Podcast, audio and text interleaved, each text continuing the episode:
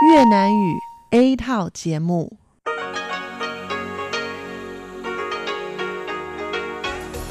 Đây là Đài Phát thanh Quốc tế Đài Loan RTI.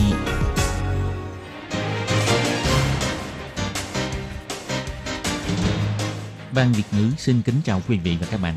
Đây là chương trình Việt ngữ Đài Phát thanh RTI được truyền đi từ Đài Loan.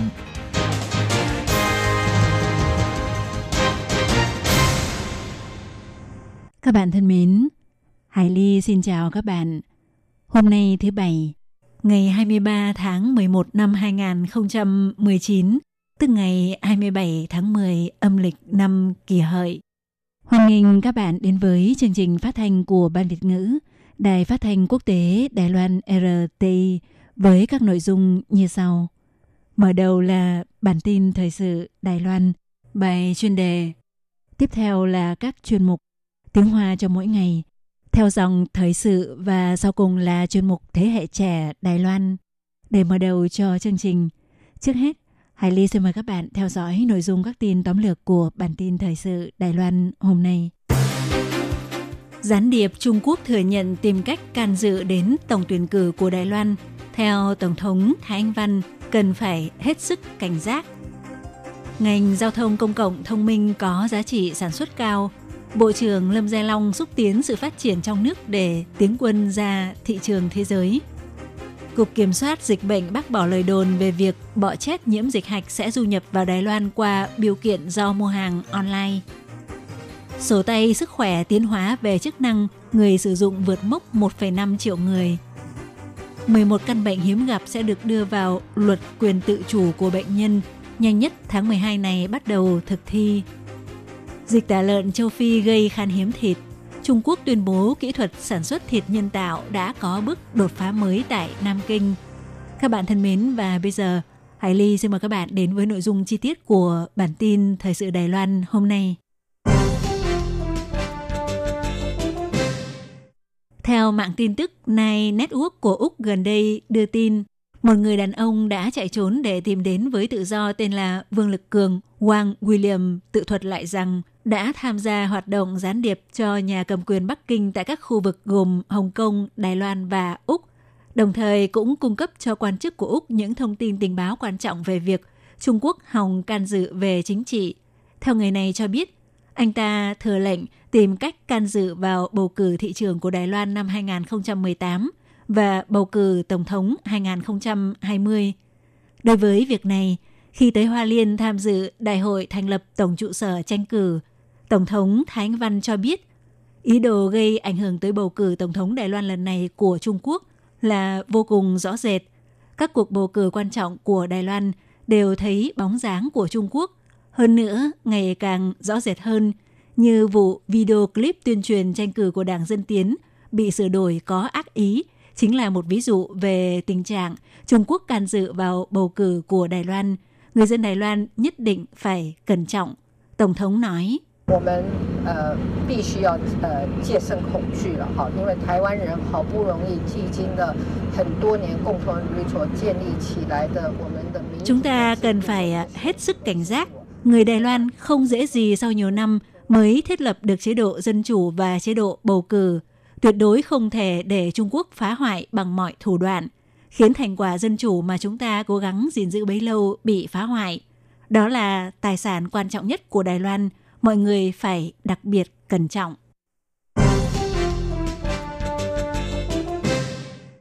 Để thúc đẩy sự phát triển của giao thông công cộng thông minh, ngày 22 tháng 11, Bộ Giao thông tổ chức hội thảo và diễn đàn thượng đỉnh về sáng tạo công nghệ dịch vụ giao thông công cộng thông minh. Tại cuộc họp báo của diễn đàn này, Bộ trưởng Bộ Giao thông Lâm Gia Long nêu những nghiên cứu quốc tế cho biết dự báo giá trị sản xuất giao thông công cộng thông minh năm 2022 sẽ đạt khoảng 16 tỷ đô la Mỹ. Trong khi đó, môi trường của Đài Loan rất thích hợp làm địa điểm triển khai thí điểm giao thông thông minh. Vì vậy, ông khuyến khích các ngành nghề trong nước tiếp tục phát triển để chuẩn bị tiến quân ra thị trường thế giới, tạo triển vọng cho các ngành nghề. Bộ trưởng Bộ Giao thông Lâm Gia Long nói.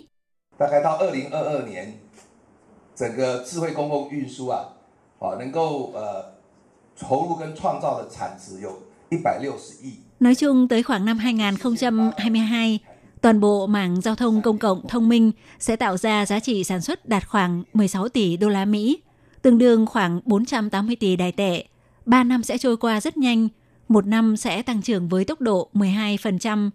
Ông Lâm Gia Long cũng cho biết thêm, ứng dụng thông tin và viễn thông vào giao thông không chỉ có thể tích hợp các thông tin về du lịch mà cũng có thể cung cấp những dịch vụ giao thông vận chuyển an toàn hơn. Do vậy, Bộ Giao thông đang nghiên cứu đưa ra kế hoạch giao thông công cộng thông minh với khoản kinh phí 30 tỷ đài tệ triển khai trong vòng 5 năm để hướng dẫn phụ đạo ngành giao thông vận tải công cộng phát triển sáng tạo công nghệ.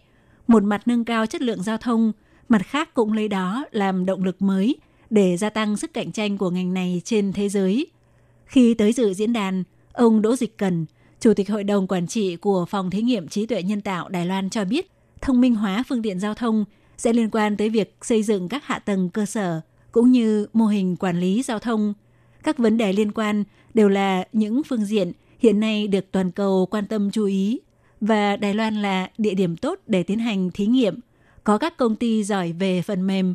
Ông tin rằng giao thông thông minh của Đài Loan trong tương lai có thể thúc đẩy các ngành công nghệ khác trở thành điểm sáng của thế giới. Trung Quốc bùng phát dịch hạch. Việc nhiều người Đài Loan lo ngại biểu kiện hàng hóa mua qua mạng sẽ mang theo bọ chét hoặc trứng bọ chét có chứa vi khuẩn truyền bệnh đã gây sự hoang mang, lo sợ cho dân chúng Đài Loan. Vào ngày 23 tháng 11, Bộ Y tế Phúc Lợi đã đăng bài viết để giải thích cho biết bọ chét bị nhiễm dịch hạch sẽ không bám lên trên các đồ vật.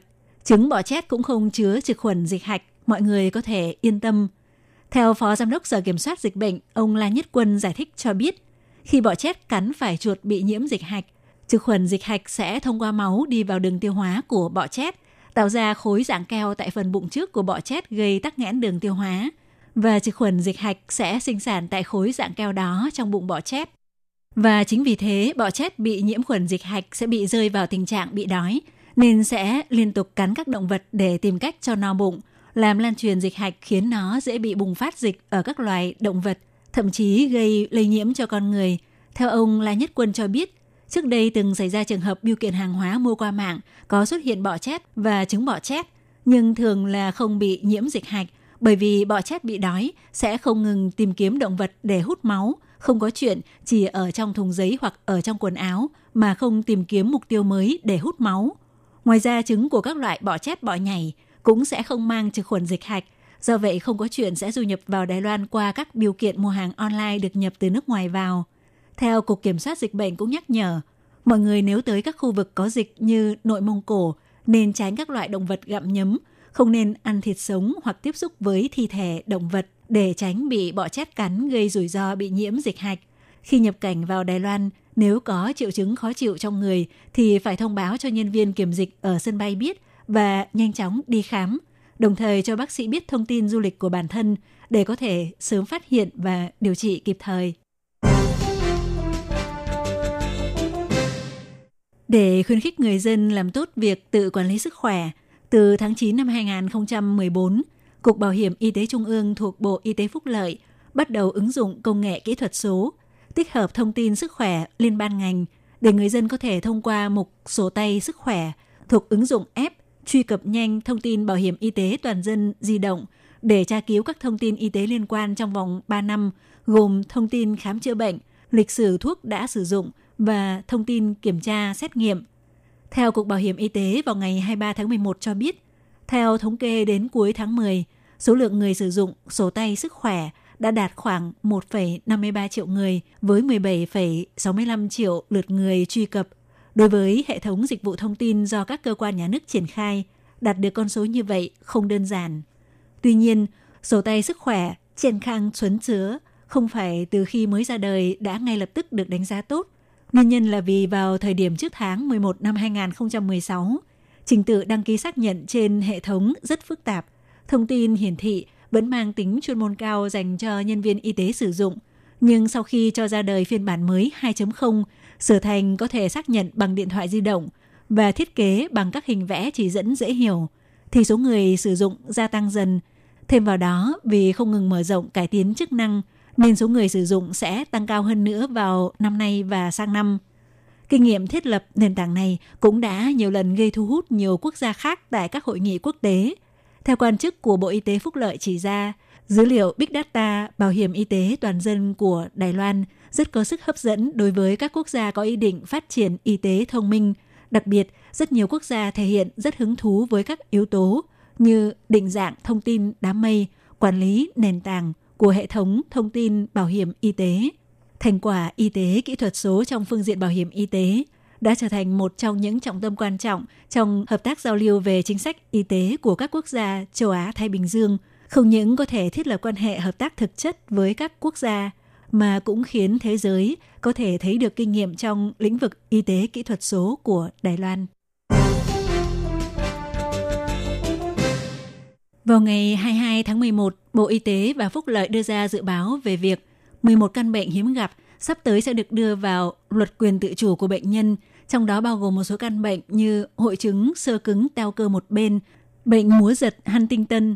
Theo đánh giá sơ bộ, hiện tại sẽ có khoảng hơn 1.700 người phù hợp với quy định mới này, nhanh nhất tháng 12 tới bắt đầu thực thi. Luật quyền tự chủ của người bệnh bắt đầu thực thi từ ngày 6 tháng 1 năm nay. Theo đó, dành cho mọi người quyền được định sẵn quyết định về chữa trị điều trị cho bản thân. Luật mới này cũng đã mở ra một lối thoát cho người bị bệnh nặng và bệnh hiếm gặp. Theo đó quy định rõ, những căn bệnh theo công bố của chính phủ hoặc có mức độ đau đớn khó mà chịu đựng nổi – bệnh không thể điều trị khỏi và áp dụng biện pháp điều trị y tế cũng không thể giải quyết được thì đều thuộc phạm vi được áp dụng. Vụ trưởng vụ công tác y tế của Bộ Y tế Phúc Lợi, ông Thạch Sùng Lương cho biết, luật quyền tự chủ của bệnh nhân, tức là khi một người còn khỏe mạnh, sau khi được tư vấn về chăm sóc điều trị y tế, sẽ lập giấy quyết định về chữa trị điều trị lập trước.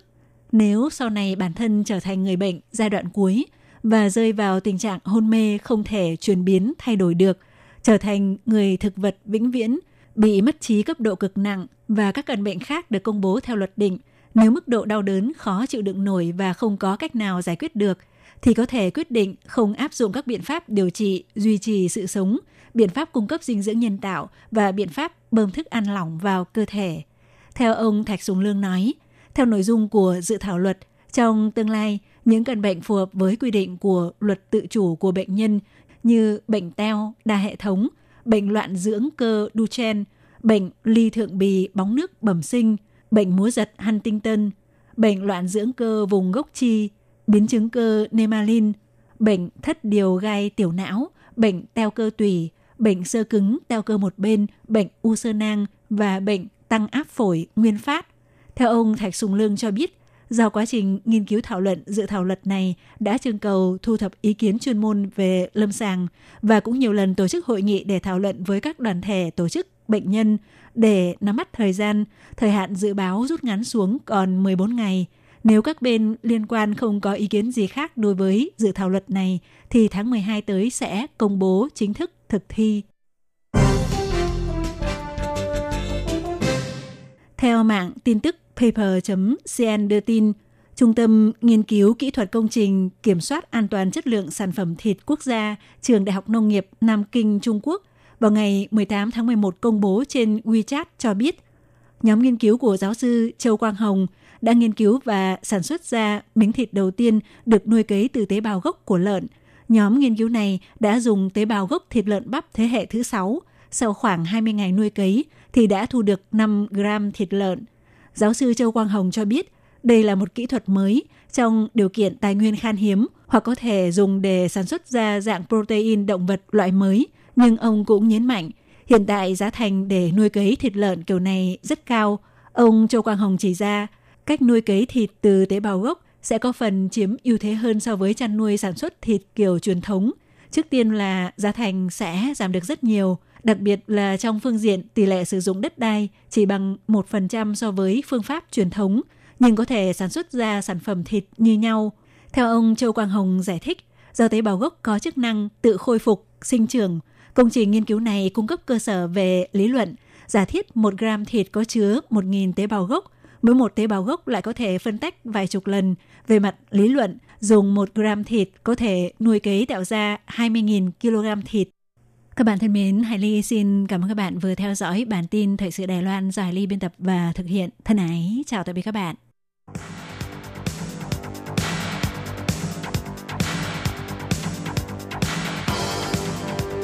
Đây là đài phát thanh quốc tế Đài Loan RTI, truyền thanh từ Đài Loan. Mời các bạn theo dõi bài chuyên đề hôm nay.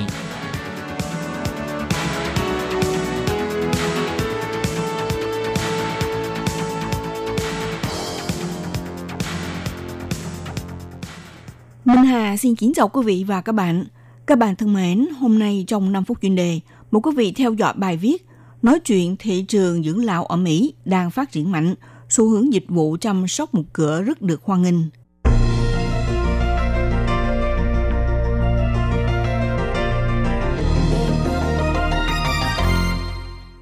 Xu hướng già hóa dân số đang có tốc độ tăng nhanh. Chương trình chăm sóc dài hạn trở thành một vấn đề khó khăn mà hiện các nước trên thế giới phải giải quyết cấp bách. Cho dù là ở các quốc gia tiến bộ và phát triển, việc như thế nào để xây dựng một hệ thống chăm sóc dài hạn với giá bình dân và hoàn thiện, đây vẫn là một thách thức lớn của các nước. Trên đất Mỹ, ngày càng có nhiều trung tâm dưỡng lão cung cấp loại dịch vụ một cửa, đưa các cơ sở sinh hoạt bao gồm cuộc sống độc lập, sinh hoạt trong hỗ trợ và được chăm sóc hoàn toàn cho tập trung tại một cộng đồng cư dân. Người cao tuổi có thể tùy theo nhu cầu để thay đổi nơi cư trú và dịch vụ. Tuy nhiên ở đằng sau của dịch vụ chu toàn này lại gắn liền với chi phí dưỡng lão khổng lồ. Theo thống kê, từ năm 2011 đến năm 2030, hàng ngày có gần 10.000 người Mỹ đạt tới tuổi nghỉ hưu là 65 tuổi. Vì ở Mỹ có tới một phần tư dân số đều ra đời vào thời kỳ bùng nổ trẻ sơ sinh của chiến tranh thế giới thứ hai. Cùng với dân số 79 triệu người của thế hệ tăng tỷ lệ sinh trong khoảng thời gian từ năm 1946 tới năm 1964, đang bước dần vào tuổi già. Nhiều trung tâm dưỡng lão đã nhắm vào thị trường này, nỗ lực tạo một môi trường đáp ứng theo lối sống độc lập và sôi động của họ, cũng như cung cấp một nơi sinh hoạt theo cá nhân hóa toàn diện. Tuy nhiên, lấy của người lại biếu cho người, chẳng có mức mát thua thiệt. Cùng với mức sinh hoạt được nâng cao, chi phí chi cho trung tâm dưỡng lão cũng gia tăng từng năm. Ngoài các hộ gia đình có thu nhập thấp nhận được sự trợ cấp của chính phủ, có thể đăng ký vào ở tại trung cư người cao tuổi thuộc diện thu nhập thấp. Đối với giai cấp trung lưu thì cần phải tự gánh chịu khoản phí dưỡng lão của mình. Vì khoản chi tiêu khổng lồ này cũng khiến người cao tuổi hoãn lại tuổi hưu trí của mình. Nhiều người cao tuổi nhận thấy muốn tìm được một môi trường dưỡng già thích hợp cho mình còn khó khăn hơn cho học sinh trung học đăng ký vào đại học. Không những phải thu thập dữ liệu, nghiên cứu kỹ, rồi còn phải điền viết những biểu mẫu đăng ký. Cộng thêm việc phải có đầy đủ năng lực tài chính thì mới được hưởng những năm tháng về già. Hiện nay, môi trường dưỡng lão ở Mỹ được chia theo các loại như chương trình sống độc lập, chương trình có khả năng tự lo cho nhu cầu bản thân, nơi an dưỡng và cộng đồng chung cư phức hợp dành cho người cao niên.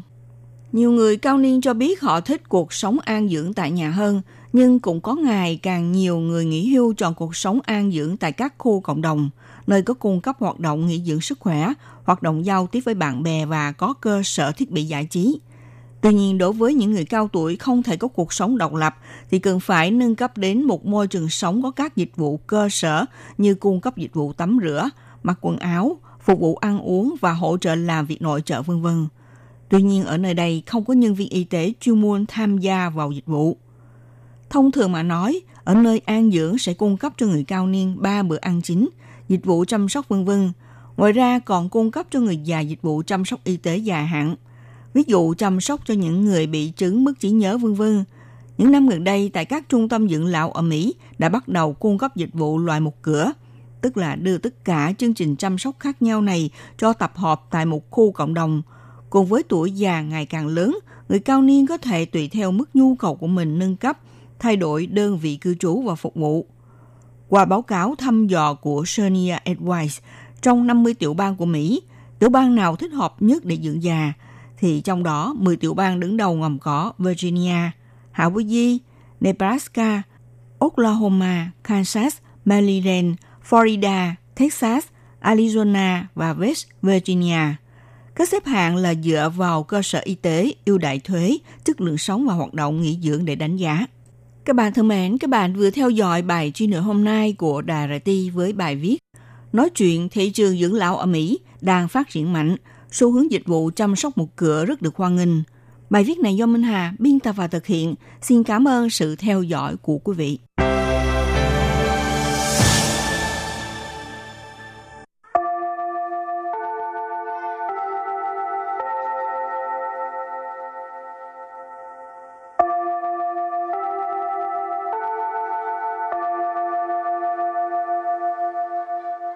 Xin mời quý vị và các bạn đến với chuyên mục Tiếng Hoa cho mỗi ngày do Lệ Phương và Thúy Anh cùng thực hiện.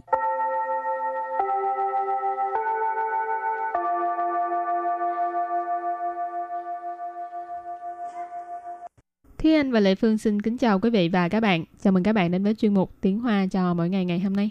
Chị Anh, em vẫn chưa có chịu chia tay với uh, chàng trai đó hả? Thì tại vì uh, người ta xin lỗi thì mình phải tha lỗi. Ồ, rồi cứ xin lỗi hoài vậy hả? Rồi cứ tha thứ hoài vậy luôn hả? Thì biết sao được. Yêu rồi mà đúng không?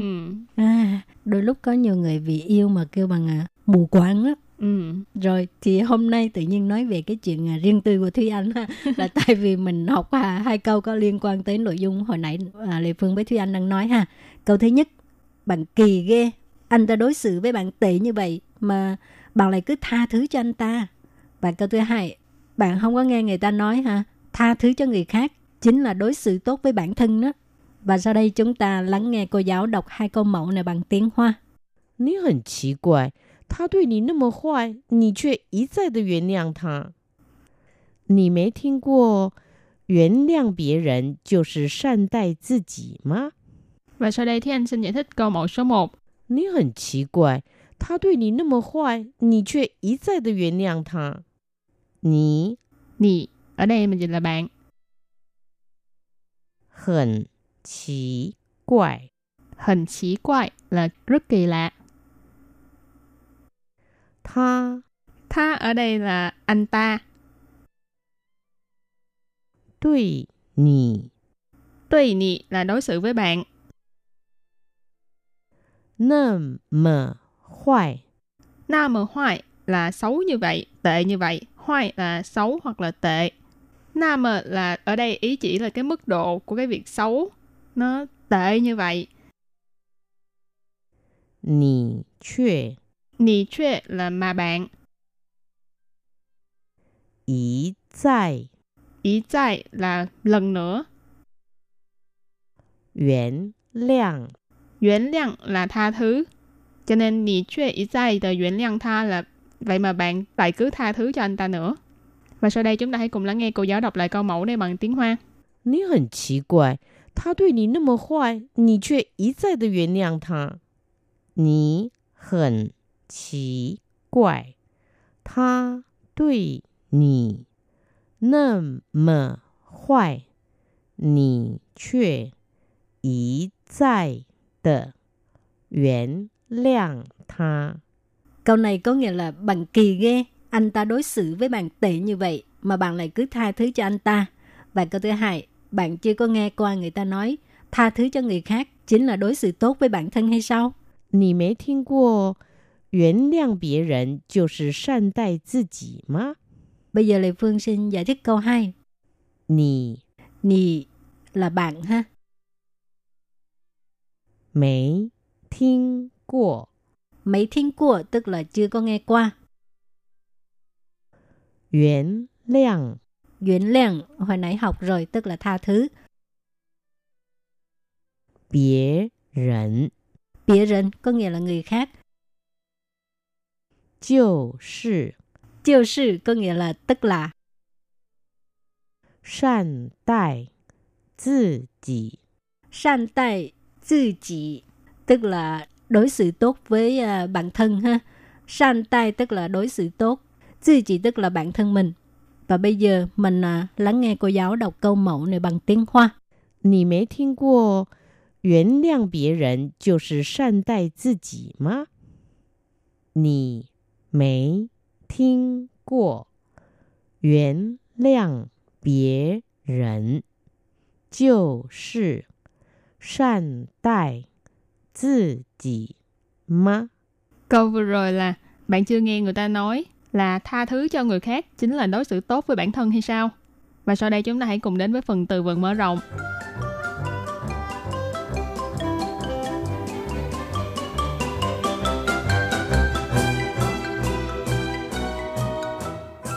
Bao rộng, bao rộng.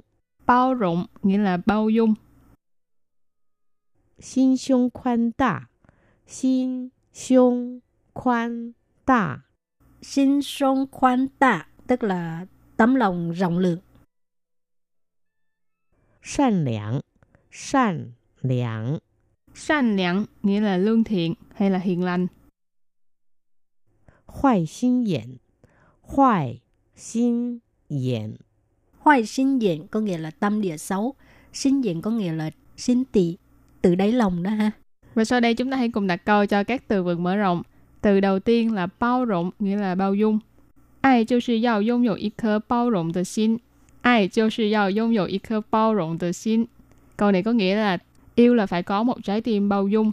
Ai là tình yêu, hoặc là yêu. Chiêu sư nghĩa là là. Yao là phải. dung yổ là có.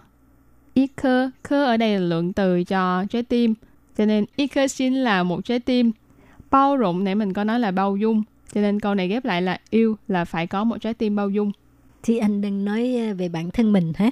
Không đâu không đâu. Rồi từ tiếp theo xin sông khoan tạ tấm lòng rộng lượng.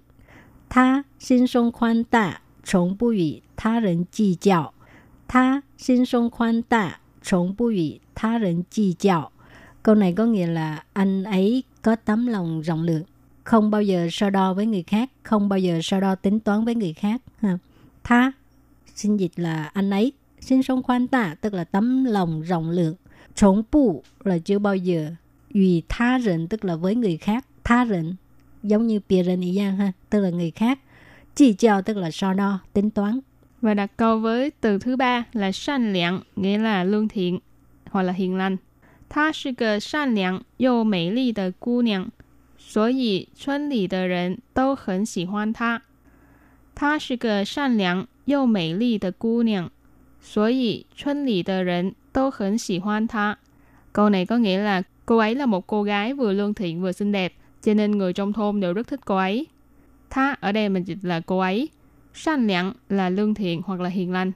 Dâu ở đây có nghĩa là vừa, vừa A vừa B, cho nên 善良又美丽 là vừa lương thiện vừa xinh đẹp. Cô niệm, cô niệm là cô nương, ở đây mình dịch là cô gái. Số gì là cho nên. Xuân lì là trong thôn. Tô hẳn xỉ hoan tha đều rất thích cô ấy. Rồi đặt câu cho từ cuối cùng. Hoài sinh diện tức là tâm địa xấu ha. Hoài sinh diện de人总是喜欢破坏别人的事。坏心眼的人 总是喜欢破坏别人的事。Câu này có nghĩa là người có tâm địa xấu luôn thích phá hoại việc của người khác. Ờ, hoài sinh diện de人 tức là người có tâm địa xấu ha. Tổng sự tức là luôn luôn.喜欢là thích.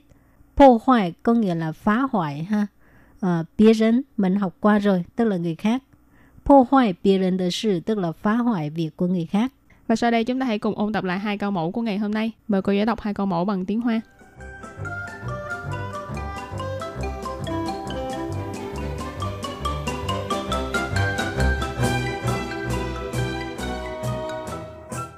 Nì hẳn kỳ quái, ta đối nì nà mò hoài, nì chuệ ý zài dè yuán liang ta.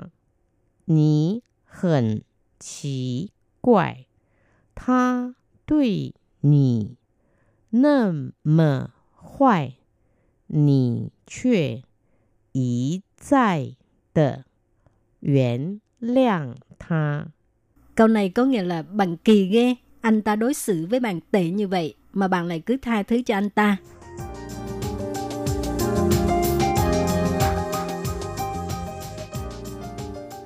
你没听过原谅别人就是善待自己吗？你没 听过原谅别人就是善待自己吗？ Câu vừa rồi là bạn chưa nghe người ta nói là tha thứ cho người khác chính là đối xử tốt với bản thân hay sao?好, các bạn thân mến, bài học hôm nay đến đây xin tạm chấm dứt. Cảm ơn các bạn đã đón nghe. Bye bye. Bye bye.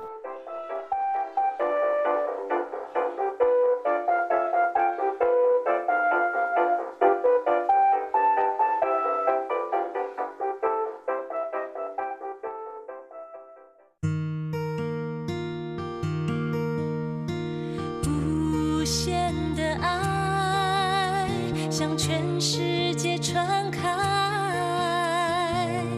永恒的关怀，来自台湾之音 RTI。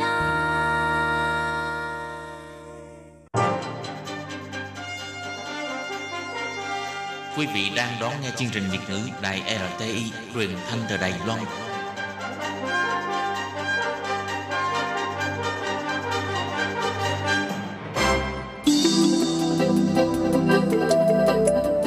Chào mừng quý vị đến với chuyên mục Theo dòng thời sự do Minh Hà thực hiện. Chuyên mục này sẽ giới thiệu những đề tài thú vị cùng những dòng thời sự và sự kiện nổi bật đang diễn ra tại Đài Loan.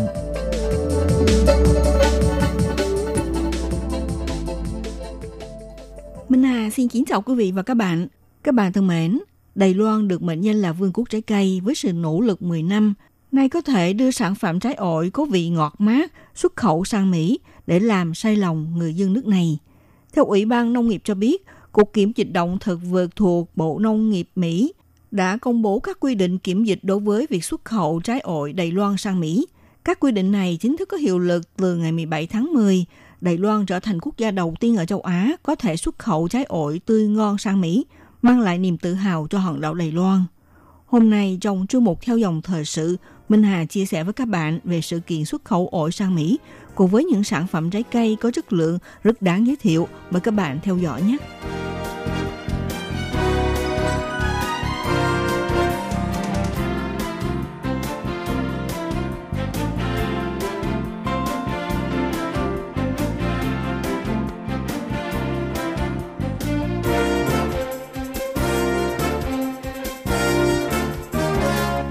Đài Loan một hòn đảo xinh đẹp được thiên nhiên ưu ái không chỉ về cảnh sắc mà còn cả trái cây. Từ lâu đã được mệnh danh là vương quốc trái cây, sản xuất nhiều hoa quả tươi ngon trong năm. Năm nay do quan hệ giữa Mỹ và Đài Loan tiếp tục được nâng tầm, tạo thuận lợi thương mại cho hai bên, ngày 12 tháng 2 đầu năm chính phủ Mỹ hoàn thành thời hạn dự báo 60 ngày để sản phẩm ổi của Đài Loan xuất khẩu sang Mỹ. Ngày 17 tháng 10, theo giờ Đức Mỹ, Liên bang Mỹ đưa ra thông cáo chấp thuận cho sản phẩm ổi Đài Loan bán sang thị trường Mỹ. Như vậy, xác định Đài Loan trở thành quốc gia thứ hai trên thế giới được phép xuất khẩu ổi sang Mỹ. Ủy ban Nông nghiệp mong muốn có thể vào cuối năm nay cho xuất khẩu đợt ổi đầu tiên sang nước Mỹ. Sau khi nhận được thông tin này, Tổng thống Thanh Văn đăng bài viết trên Facebook cho biết, ba năm nay bà đã nhằm về ngành nông nghiệp đưa ra tuyên bố là nên tăng cường chương trình xuất khẩu và bán nông sản ra nước ngoài, mở rộng thị trường thế giới. Nắm theo quan điểm không bỏ hết trứng vào một giỏ, Tổng thống Thanh Văn nêu ra, trước đây Đài Loan luôn có mong muốn bán nông sản ổi sang Mỹ, nhưng đều không thể xuất khẩu thuận lợi sang nước này. Gần đây thì quan hệ Đài Loan và Mỹ ngày càng trở nên nóng ấm và bây giờ được Mỹ công bố tin mừng này. Như vậy, quả ổi của Đài Loan có thể bán sang Mỹ rồi. Đài Loan trở thành quốc gia đứng thứ hai bán trái ổi sang Mỹ và còn là quốc gia đầu tiên ở châu Á xuất khẩu ổi qua bên đó. Tổng thống Thanh Văn cho biết, công việc tiếp theo là Đài Loan sẽ cùng với Mỹ ký kết kế hoạch làm việc phụ đạo các vườn trồng cây ăn trái cung ứng sản phẩm ổi phải hợp quy định kiểm dịch phòng dịch của Mỹ. Ngoài ra còn hỗ trợ các doanh nghiệp xuất khẩu tiến hành cuộc bàn thảo với Mỹ về kênh phân phối và tiêu thụ sản phẩm. Tổng thống cũng cho biết sau này người Đài Loan ở Mỹ không những có thể ở xứ người thưởng thức được hương vị thơm ngon của quả ổi đến từ quê hương và cũng giúp cho người tiêu dùng ở Mỹ có thể thưởng thức được vị ngọt có chất lượng của nông sản Đài Loan. Thực tế thì trước đây Đài Loan là khu vực có dịch ruồi đục quả phương Đông, ruồi đục quả hải dưa và ruồi đục quả bầu bí, trong khi trái ổi là cây ký chủ của các loài ruồi đục quả. Để xuất khẩu sang Mỹ buộc phải khắc phục trở ngại về kiểm dịch. Từ năm 2009, Ủy ban Nông nghiệp đã nộp hồ sơ sang Mỹ để đăng ký xuất khẩu trái ổi. Từ đó đến nay thì trải qua nhiều lần thẩm định hồ sơ, cử nhân viên đến Đài Loan xác minh thực tế. Cuối cùng phía Mỹ chính thức thông báo quy định kiểm dịch. Sau khi thông cáo chính thức có hiệu lực thì Đài Loan sẽ nhanh chóng ký kết kế hoạch làm việc với phía Mỹ. Nội dung kế hoạch đã được hai bên đàm phán chi tiết. Sau khi ký kết thì trong tương lai, nông dân và các doanh nghiệp sẽ phải tuân thủ kế hoạch làm việc để cung cấp trái ổi phù hợp quy định. Cục phòng dịch cũng sẽ hỗ trợ nông dân và doanh nghiệp thực hiện đúng quy định. Ổi là loại trái cây có diện tích trồng đứng thứ năm ở Đài Loan với khoảng 7.300 ha. Tổng sản lượng đạt 180.000 tấn. Hiện nay, nơi trồng ổi chủ yếu ở Đài Loan là Cao Hùng với sản lượng khoảng 36%. Tiếp theo là Đài Nam và Trương Hóa với sản lượng 20% và 17%. Giống ổi được trồng chủ yếu là ổi trương Châu, chiếm tỷ lệ trên 95%.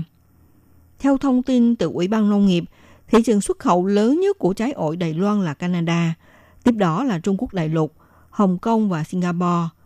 Theo dõi lượng xuất khẩu trong năm nay, tính đến tháng 9 đã xuất khẩu được 4.204 tấn ổi, trong đó thị trường Canada chiếm 50% với khoảng 2.143 tấn. Thế ổi xuất khẩu đa số là ổi được trồng ở Cao Hùng, lượng ổi xuất khẩu đi Trung Quốc đại lục là 695 tấn, Hồng Kông là 699 tấn, Singapore 458 tấn. Nông dân ở các khu vực trọng tâm trồng ổi như là ở khu A Liên, thành phố Cao Hùng, xã Khê Châu, huyện Trường Hóa và xã Cổ Khanh ở huyện Vương Lâm đều bày tỏ sự lạc quan trước việc Mỹ công bố cho phép nhập khẩu trái ổi Đài Loan. Khu Yến Sào là nơi có sản lượng ổi cao nhất của thành phố Cao Hùng. Ổi ở đây thì chủ yếu được tiêu thụ ở thị trường trong nước. Còn khu A Liên ở Cao Hùng thì là nơi xuất khẩu nhiều nhất, có sản lượng khoảng 1.200 tấn. Trong đó có đến 1 phần 3, tức là khoảng 400 tấn được xuất khẩu ra nước ngoài. Diện tích trồng ổi ở xã Khê Châu, huyện Trương Hóa thì đạt khoảng 450 ha. Trước đây thì ổi Khê Châu đã từng được xuất khẩu sang Canada. Tuy nhiên là do giá thành cao cho nên cơ hội xuất khẩu không nhiều. Ổi được trồng ở xã Cổ Khanh, huyện Vân Lâm có chất lượng không hề thua kém. Một bộ phận nông dân đi theo hướng chú trọng chất lượng. Trái ổi được trồng có độ ngọt cao, mỗi thùng là 12 kg, có thể bán đến giá 1.000 đại tệ. 10 năm trước, trái ổi Đài Loan đã từng ngõ cửa để xuất khẩu sang Mỹ. Mãi tới giữa tháng 10 qua thì mới nhận được sự chấp thuận của Mỹ cho phép nhập khẩu vào lãnh thổ Hoa Kỳ. Phó Cục trưởng Cục Phòng dịch Châu Tuệ Quyên cho biết như sau.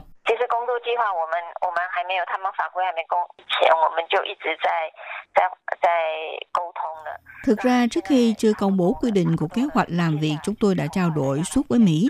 Bây giờ cũng là thời điểm phải ký kết bản kế hoạch rồi. Mọi người chúng ta sẽ căn cứ theo kế hoạch làm việc hoàn thành theo các quy định do Mỹ đưa ra để thuận lợi đưa sản phẩm ổi tiêu thụ sang Mỹ. Ngày 25 tháng 10, Cục Phòng dịch động thực vật của Ủy ban Nông nghiệp Đài Loan cho biết, sau khi Bộ Nông nghiệp Mỹ công bố vào ngày 17 tháng 10 về quy định kiểm dịch sản phẩm ổi của Đài Loan xuất khẩu sang Mỹ, thì ngày 24 tháng 10, theo giờ nước Mỹ, hai bên đã cùng ký kết kế hoạch làm việc. Như vậy, trái ổi Đài Loan có thể căn cứ theo quy định làm việc này để xuất khẩu và bán sang Mỹ. Cục Phòng dịch cho biết, căn cứ vào nội dung của kế hoạch làm việc, vườn trồng cây ổi phải thông qua quy định đăng ký chứng nhận của Sở Lương thực Nông nghiệp thuộc Ủy ban Nông nghiệp Đài Loan mới được đưa vào danh sách xuất khẩu. Hiện nay là bắt đầu tiến hành bộ phận này. Công việc tiếp theo là phụ đạo nhà nông xuất khẩu phải căn cứ theo nội dung của kế hoạch làm việc thực hiện tác nghiệp xuất khẩu. Ngoài ra, việc quản lý các nhà vườn trồng cây ổi sẽ phải phù hợp theo tiêu chuẩn quy định của Mỹ để xác định việc lưu giữ toàn bộ nguồn sản xuất, lượng cho phép thuốc trừ sâu tồn như theo đúng tiêu chuẩn cho phép của Mỹ.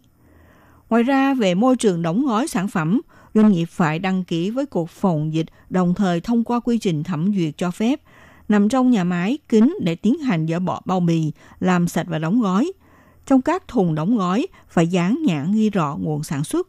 Cục Phòng dịch cho biết thêm, sản phẩm ổi sau khi hoàn thành bộ phận đóng gói, thì trước khi xuất khẩu, doanh nghiệp phải xin làm thủ tục đăng ký kiểm dịch với Cục Kiểm dịch, lấy mẫu kiểm tra để xác nhận không phát hiện có sinh vật có hại, thì mới có thể cho vào các container đông lạnh đã được Bộ Nông nghiệp Mỹ chấp thuận để tạo điều kiện cho trái ổi Đài Loan được thuận lợi xuất khẩu sang Mỹ.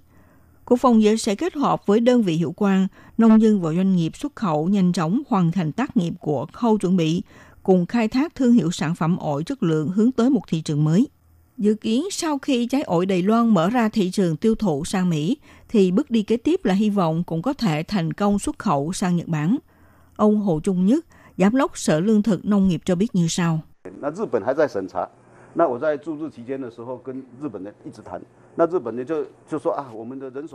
Nhật Bản còn đang trong lịch tiến hành thẩm duyệt. Trong thời gian tôi ở nước Nhật, tôi đã trao đổi suốt với người Nhật. Người Nhật giải thích rằng do họ đang thiếu nhân lực hành chính trong bộ phận thẩm tra. Nhiều quốc gia đang xin đăng ký với họ. Có hơn 150 sản phẩm muốn nhập khẩu Nhật Bản, thế nên họ không thể trả lời thật nhanh cho chúng tôi.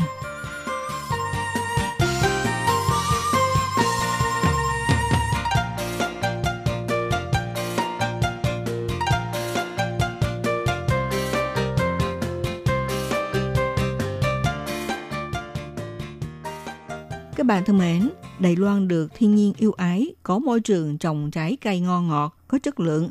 Ngoài sản phẩm ổi ra, còn có nhiều cây ăn quả như giống vải, giống xoài cũng giành được sự ủng hộ và yêu thích của người dân trong và ngoài nước. Hiện nay, cơ quan nông nghiệp tích cực khai thác thị trường xuất khẩu kỹ thuật trồng cây ra các nước.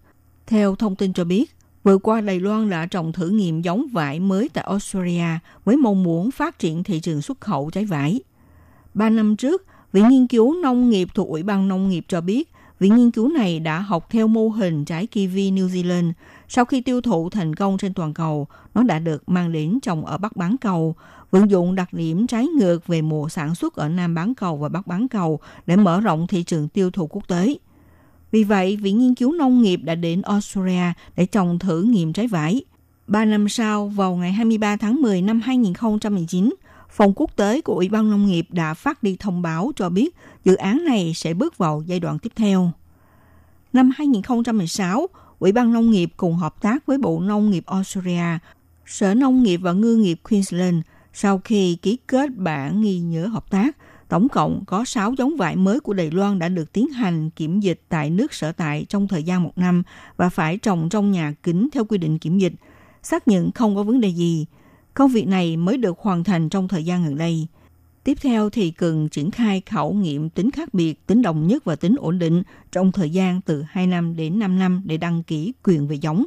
Thời gian này mới chỉ có quyền tạm thời về giống cây. Đồng thời, Ủy ban Nông nghiệp ủy quyền cho các nông dân nước sở tại đã qua tuyển chọn tiến hành trồng thử nghiệm 4 giống vải được ưa chuộng trên thị trường. Dự kiến sau 5 năm sẽ thu hoạch vụ đầu tiên, trong tương lai sẽ tiêu thụ tại thị trường thứ ba ngoài Đài Loan và Australia. Bốn giống vải được trồng bao gồm thải nũng số 3 Rose Red, thải nũng số 5 Ruby, thải nũng số 6 Colorful Lychee, thải nũng số 7 Early Big. Thông thường mùa vải ở Đài Loan là từ tháng 5 đến tháng 7 hàng năm, còn ở Australia là từ tháng 11 cho đến tháng 2, tháng 3 năm kế tiếp. Trái vải Rose Red có thể bảo quản lạnh trong thời gian từ 3 tuần đến 4 tuần, có màu sắc bắt mát và hương vị thơm ngon. Vải Rose Red có tên gọi là vải phép mơ tuya do ở giữa trái vải có đường rãnh chia đôi trông giống như là phép mơ tuya nghĩa là dây kéo. Khi dùng tay tách ra một cái là lột được vỏ, rất là đặc biệt. Còn giống vải Rugby thì dễ trồng, cho sản lượng cao. Vải Colorful Lychee là giống vải cho quả sớm, thu hoạch sớm, quả to, màu đỏ tươi, không bị ảnh hưởng bởi mùa đông ấm. Vải Arabic trái thì rất to, trái lượt đầu có thể đạt trọng lượng là 35 gram. Trong tương lai, Ủy ban Nông nghiệp sẽ ủy quyền cho các doanh nhân Đài Loan tại Australia và các công ty tư nhân Đài Loan thành lập công ty liên doanh Đài Loan Australia. Quyền sản xuất tại Australia sau này sẽ theo phương thức cùng chia sẻ. Hiệp hội Doanh nghiệp sản xuất trái vải tại Australia phụ trách việc trồng thử nghiệm nên cũng có đóng góp. Tỷ lệ đóng góp căn cứ vào mức độ đầu tư và tỷ lệ nguồn lực trong việc trồng thử nghiệm. Sau đó hai bên sẽ thỏa thuận mô hình chia sẻ lợi nhuận. Phó chủ nhiệm Ủy ban Nông nghiệp Trần Tuấn Quý cho biết, lần này trái vải sẽ là một chiến lược mang đến sự thắng lợi cho đôi bên. Tại Australia có một hiệp hội của nhà sản xuất ba năm trước đã sang thăm Đài Loan nhiều lần, đánh giá cơ hội phát triển của trái vải. Hiện nay cũng đánh giá về trái dứa, cà chua nhỏ, cân nhắc có thể áp dụng mô hình sản xuất ở nước khác hay là từ đầu nguồn thị trường, xem xét theo tập tính của người tiêu dùng để quyết định trồng hay là nhập khẩu sản phẩm. Các bạn thân mến, hôm nay trong chuyên mục theo dòng thời sự chia sẻ với các bạn về sự kiện xuất khẩu ổi sang Mỹ cùng với những sản phẩm trái cây có chất lượng rất đáng giới thiệu. Đến đây cũng xin được tạm dừng nhé. Minh Hà xin kính chào tạm các bạn và hẹn gặp lại các bạn cũng trên làn sóng này vào buổi phát kỳ sau.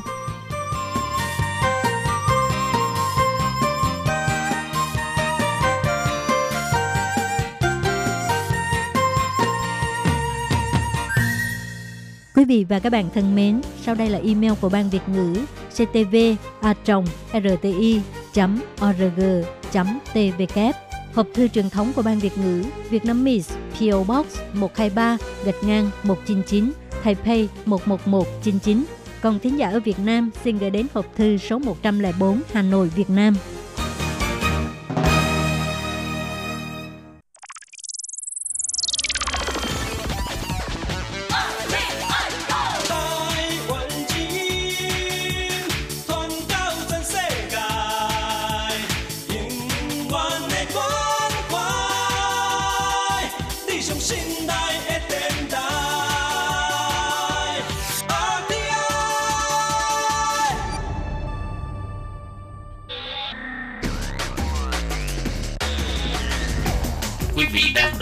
Trình Việt ngữ tại RTI truyền thanh từ Đài Loan.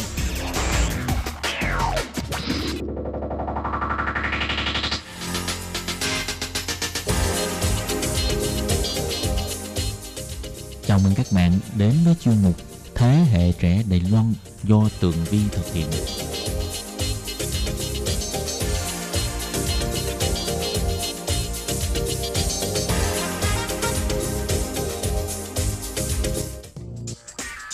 Tường Vi xin chào quý vị và các bạn. Chào mừng các bạn trở lại với chuyên mục Thế hệ trẻ Đài Loan để nắm bắt được những thông tin vui nhộn và trẻ trung nhất.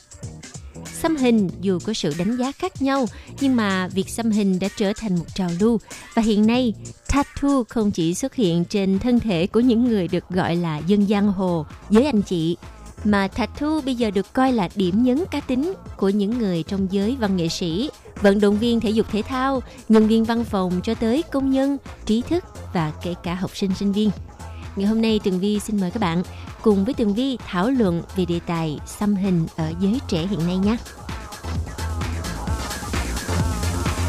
Thưa các bạn, mở đầu chuyên mục thì à, Tường Vi xin chia sẻ cảm nghĩ của mình về môn nghệ thuật xăm hình ha. Hồi nhỏ thì à, Tường Vi có nghe những người lớn xung quanh hay à, có những cái ý kiến tiêu cực về những người có vết xăm trên mình. Và đa phần thì uh, dân anh chị nè hay là giới giang hồ thì uh, họ thường là xăm kín người hết để trông rất là ngầu và trông dữ dằn hơn.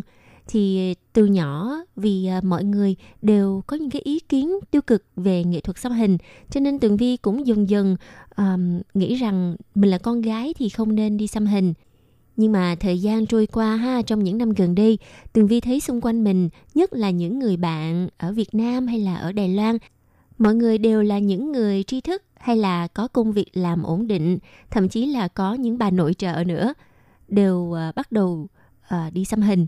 Và tường vi cảm thấy rằng ớ những cái hình xăm ở trên người của họ rất là nghệ thuật và rất là trang nhã không như những gì mà ngày xưa tường vi đã à, từng tiếp nhận cái ý kiến trái chiều về nghệ thuật xăm hình.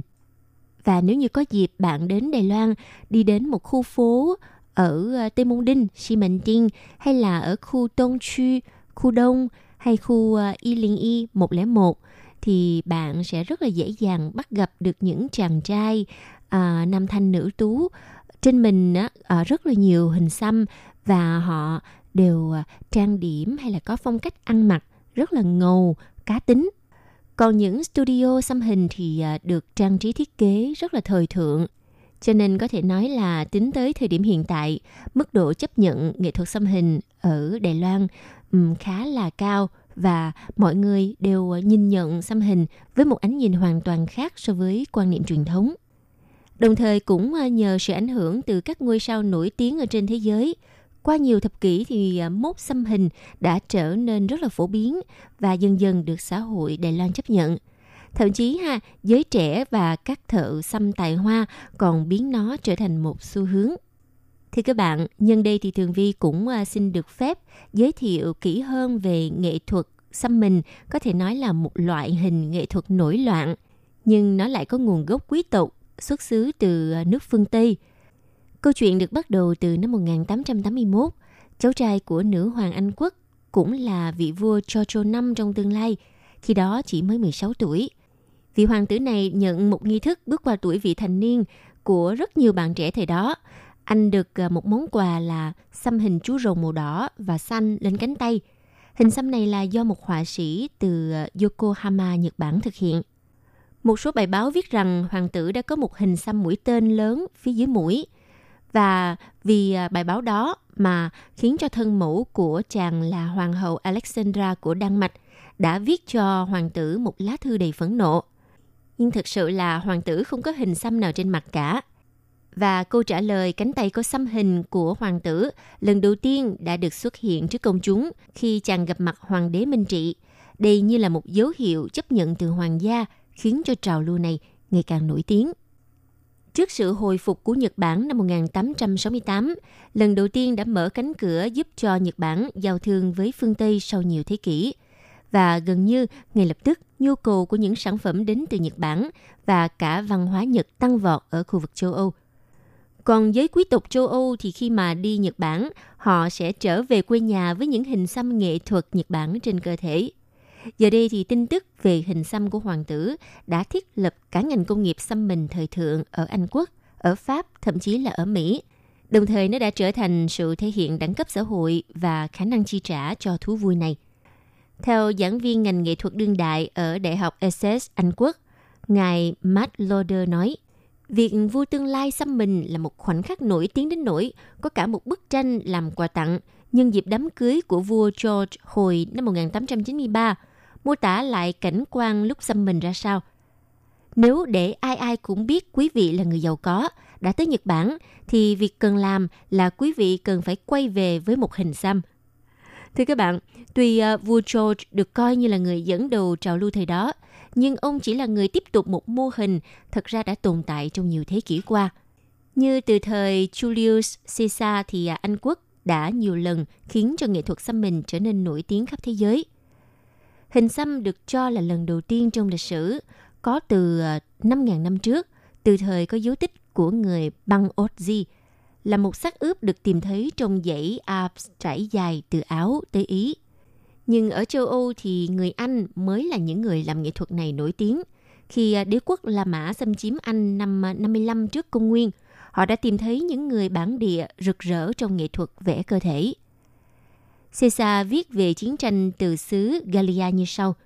Tất cả người Anh đều vẽ trên cơ thể bằng màu cây tùng lam, tạo ra màu xanh và khiến sự xuất hiện của họ trên chiến trường trông càng thêm kinh khủng và trước những hiệu ứng khi xuất hiện của các chiến binh người Anh quốc, khiến họ nổi tiếng khắp châu Âu với tên gọi Brittany, là một từ gốc Celtic, có nghĩa là những kẻ vẽ mình hoặc xăm mình. Thế là từ đó cái tên Britain, tức là Anh quốc, đã ra đời. Một số người còn nói rằng á, người Anh quốc thời đó chỉ vẽ thôi chứ không xăm mình. Từ đó các học giả La Mã cũng à, bị thuyết phục và tin rằng những người si sa thấy chỉ là hình vẽ với mực. Rồi đến khi người Norman đến vào năm 1066, họ cũng khám phá ra là những người Anh yêu thích nghệ thuật xăm hình. Vào thế kỷ thứ 12, nhà biên niên sử William của xứ Mamebury miêu tả hình xăm là một trong những cách thức mà người Norman học được từ dân bản địa. Bên cạnh đó, lịch sử hiện đại của nghệ thuật xăm mình của người Anh bắt đầu từ việc xâm chiếm thuộc địa ở châu Mỹ. Nhà thám hiểm và chủ tàu Martin Frobisher – đã thực hiện nhiều chuyến hải hành đến tân thế giới. Từ năm 1576 tới năm 1578, ông phát hiện ra việc xăm mình là chuyện phổ biến trong các tộc người thổ dân châu Mỹ bản địa từ vùng Canada ngày nay trải dài xuống phía Tây Nam. Vào năm 1577, nhà thám hiểm Frobisher bắt giữ ba người thuộc ờ, tộc Inuit và mang họ về, dắt đi trưng bày khắp Anh quốc từ Bristol đến London thậm chí còn dẫn họ đến cung điện cho nữ hoàng Elizabeth xem mặt. Lúc đó công chúng đã bị sốc vì những hình ảnh được xăm vẽ trên cơ thể họ. Để khiến họ bất sợ hãi, họa sĩ John White được thuê để vẽ chân dung của những tù nhân người Inuit và so sánh với những hình vẽ trên cơ thể của người Anh cổ đại dựa trên những dữ liệu từ các học giả La Mã. Theo ông Loder nói, đó là những hình ảnh đáng kinh ngạc mà ông chuyển hóa từ những mô tả cổ xưa của người Anh cổ đại, miêu tả lại chúng dưới dạng những hình xăm đặc biệt và hơi ngớ ngẩn. Những con sư tử khổng lồ trên bụng, hay ờ, hình xăm mặt trời và hoa dành cho phụ nữ. Họ đã làm để cho những người đã bị đưa đến đây thấy họ không khác gì với chúng ta cả. Rồi chính những người Inuit của Professor đã khơi gợi sự thích thú với nghệ thuật xăm mình cả ở Anh Quốc và châu Âu trong thế kỷ thứ 16 nghệ thuật xăm mình cũng trở nên nổi tiếng, phổ biến trong suốt thế kỷ 16, 17 và 18 ở Anh Quốc. Đến nỗi hình xăm đã xuất hiện cả trong những phiên tòa. Vào ờ, tháng 1 năm 1739, tờ bưu điện buổi tối London, London Evening Post, tường thuật việc ra phán quyết đối với một tên trộm 15 tuổi, bị cáo buộc có một hình xăm cực kỳ bạo lực trên ngực. Trên ngực hắn ta đóng dấu bằng mực Ấn Độ là hình ảnh một người đàn ông với thanh kiếm trong tay và một khẩu súng nhả đạn ở tay kia với một biểu tượng trên miệng của người đàn ông ghi là Chúa nguyền rủa các ngươi. Tên trộm này được yêu cầu phải phơi ngực trần trước tòa và tại đó mọi người đều bị sốc vì hình ảnh khác thường trên người tên trộm. Vâng thưa các bạn, ngoài ra thì à, từ xăm mình, hình xăm trong tiếng Anh gọi là tattoo phải không nào? Từ này nó lại có xuất xứ khá mới mẻ trong từ điển của tiếng Anh. Một di sản từ các cuộc hành trình trên biển của thuyền trưởng James Cook đến các hòn đảo ở Thái Bình Dương vào cuối thế kỷ thứ 18. Trong khi từ này đã tồn tại trong tiếng Anh từ cuối thập niên 1600. Ban đầu là beating a tattoo, có nghĩa trong từ điển là đánh trống. Mãi cho đến hành trình của thuyền trưởng Cook đến Tahiti năm 1769, thì à, hình thức xăm vẽ trên da vẫn còn được gọi là chích, đánh dấu hoặc là nhuộm. Tuy nhiên, những người Tahiti sử dụng từ tatau để miêu tả việc họ sử dụng những cây và đập những à, thanh có hình dạng giống như lược với đầu mũi kim gắn bên trên. Ông à, Cook ghi nhận điều này trong nhật ký và qua nhiều bạn bè, từ này cuối cùng du nhập vào tiếng Anh là tattoo. Vâng thưa các bạn, trở về với châu Á thì thật ra nghệ thuật xăm hình đã tồn tại ở uh, Trung Hoa rất là lâu rồi. Tuy nhiên, hầu như là trong suốt khoảng thời gian đó, sự tồn tại của những hình xăm này lại luôn gắn liền với những kỳ thị của xã hội. Khi mà nhắc tới hình xăm thì người ta nghĩ ngay tới uh, những kẻ tù tội, buổi đời hay là những băng nhóm xã hội đen. Thì à, theo một thanh niên trẻ thợ xăm 28 tuổi tên là Leo Ligia, ở à, cửa hàng Christian Tattoo ở à, Xi Tây Môn Đinh nói rằng cách đây 10 năm, chúng ta vẫn luôn gắn hình xăm với tội phạm hay xã hội đen. Những người muốn xăm hình rất sợ bị xã hội xăm soi. Tuy nhiên, văn hóa hiện nay đã được người à, Trung Hoa chấp nhận, nhất là tại Đài Bắc. Thêm một nhà thiết kế thời trang tên là Vivian năm nay 28 tuổi. À, cô chia sẻ, tôi nghĩ mỗi hình xăm là một ký hiệu cho bản thân – Giống như tên tôi vậy, đó là một phần đặc biệt trên cơ thể, khiến tôi trở nên khác biệt. Bạn hãy thể hiện tâm hồn và thế giới của bạn. Cô Vivian có một hình xăm khinh khí cầu trên xương bả vai. Cô đã tự thiết kế hình xăm này để luôn khắc ghi giấc mơ được bay trên khinh khí cầu từ thuở bé. Các bạn biết không, người Đài Loan hay là người à, Hoa thì mọi người đều thích xăm à, những cái ký tự bằng tiếng Anh – Ngược lại, các ký tự tiếng Trung lại rất được ưa chuộng ở các nước phương Tây, như là cầu thủ nổi tiếng David Beckham có một à, câu tục ngữ Trung Hoa ở trên cơ thể mình. Nhìn chung thì châu Á từ lâu cũng đã có văn hóa xăm rất là riêng của mình, nhất là Nhật Bản, nổi tiếng với phong cách xăm đậm nét và táo bạo, với những hình dáng ờ, rất là cá tính. Còn ở Hồng Kông cũng là một pháo đài của nghệ thuật xăm – Đài Bắc thì ờ, trong những năm gần đây đã bắt đầu hình thành phong cách xăm rất là riêng cho mình, vừa cổ điển lại ờ, vừa hiện đại. Đặc biệt á, các bạn trẻ Đài Loan trong những năm gần đây rất là thích đi sang Thái Lan để xăm bùa Thái Lan. Ở Thái Lan thì hình xăm không chỉ là một nghệ thuật làm đẹp mà nó còn mang một ý nghĩa tâm linh huyền bí đằng sau mỗi hình xăm do chính các uh, sư hay là thầy pháp thực hiện. Trong đó, hình uh, xăm bùa năm cột của Thái Lan đang rất là được yêu thích. Hình xăm ờ, ý nghĩa có tổng cộng 5 dòng chữ dọc song song nhau, có ý nghĩa như sau. Một là xua đuổi ma quỷ, bảo vệ nơi ở của bạn.